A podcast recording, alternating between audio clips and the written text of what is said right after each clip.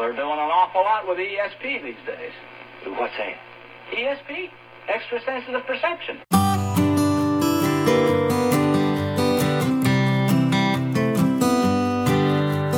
Well, good morning, good afternoon, or good evening, depending on when and where you're tuning in. This is episode 19 of the Blue Collar Executive Podcast, and I am your host, Louis Talby Jr.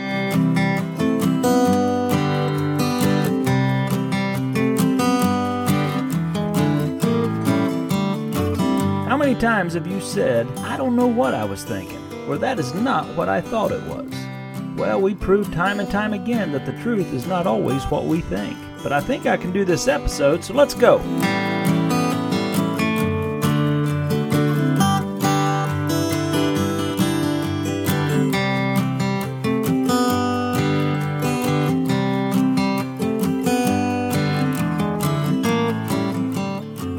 Was young, every time I would do something dumb, Dad would walk around patting his forehead, repeatedly telling me, You need to think, you need to think. Oh, and he didn't just do this when I was a kid, he did it his entire life. When my son was barely old enough to talk, he would follow me around imitating his papaw, smacking his little head, saying, Daddy, you just need to think a little.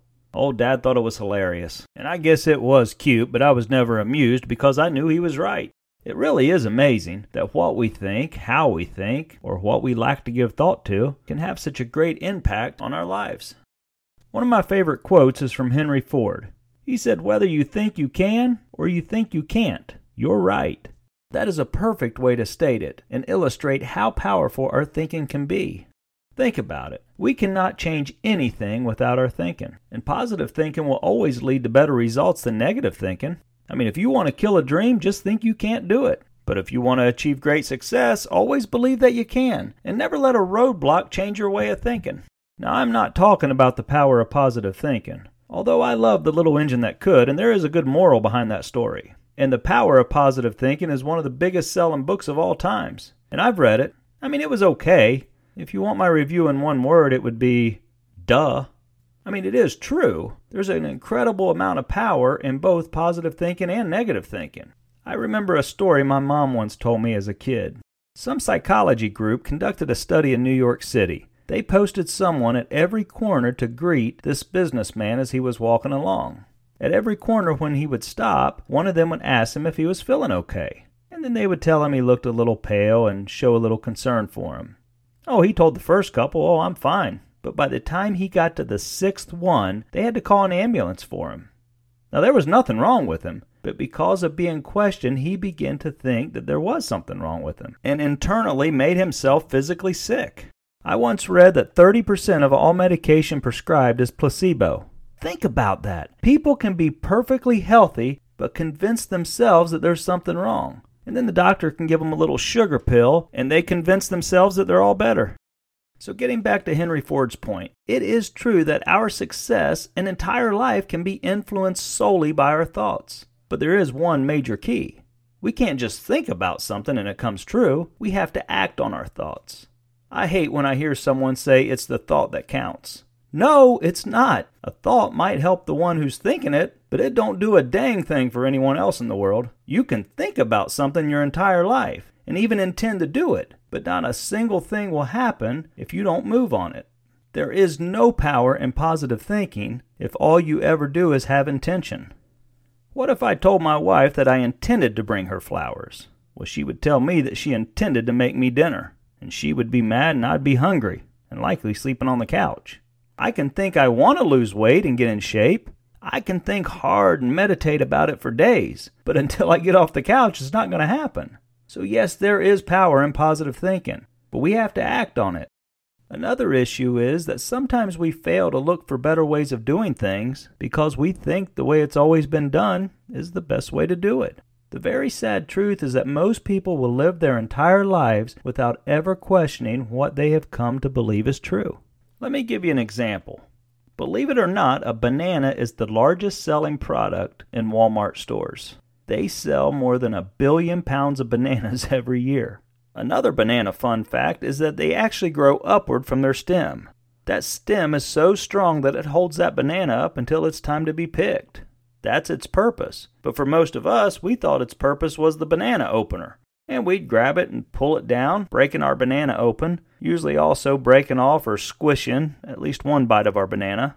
We all did this most of our lives because we thought that was the way to do it. Until some smart guy noticed an ape at a zoo gently pinching the opposite end and easily peeling the banana open. And then he posted it on social media for the rest of us.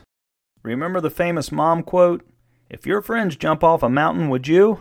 Of course, she wasn't talking about a mountain, otherwise, we'd have some pretty dumb or perhaps dead friends. But she was talking about thinking for ourselves and being independent. We should never allow others to think for us. If we're going to be successful, we have to have some of our own ideas. I mean, we're not herd animals, we're not cattle.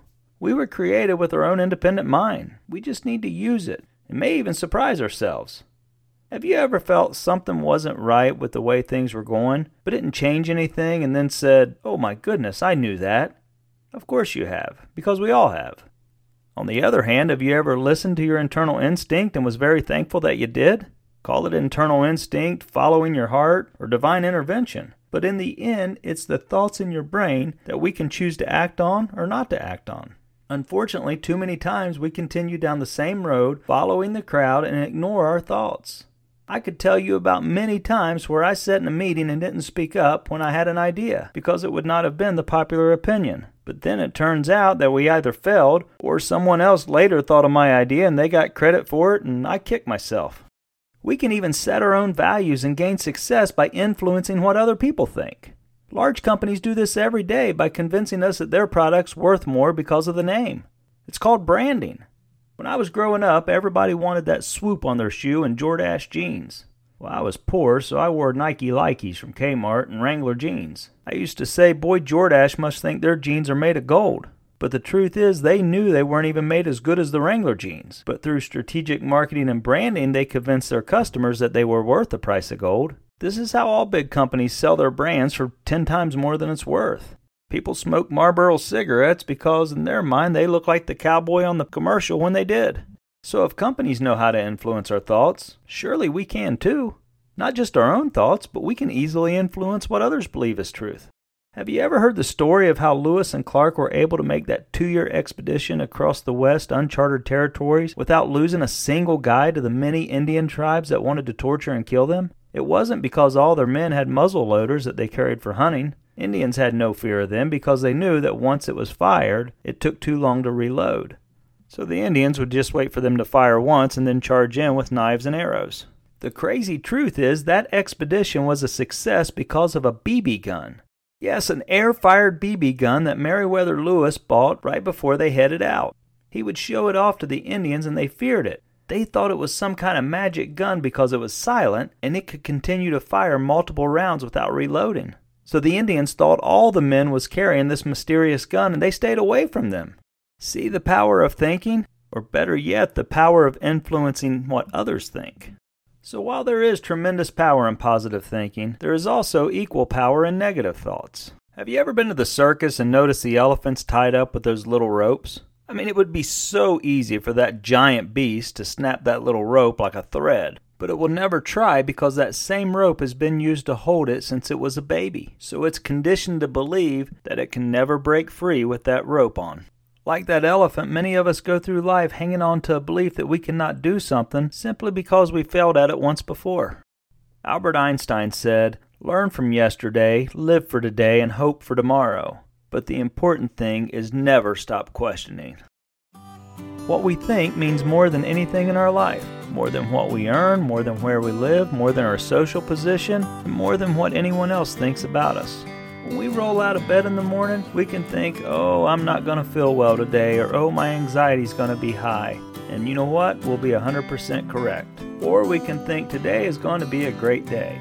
There may be some stress in my business, maybe the doctor didn't give me the best news, maybe I'm not even feeling all that great today but I'm going to keep my mind focused on positive thoughts and be happy. Well, that concludes another episode of the Blue Collar Executive Podcast. I hope you found some value in it, or at the very least found it entertaining. I wish you all great success, and thank you so much for listening.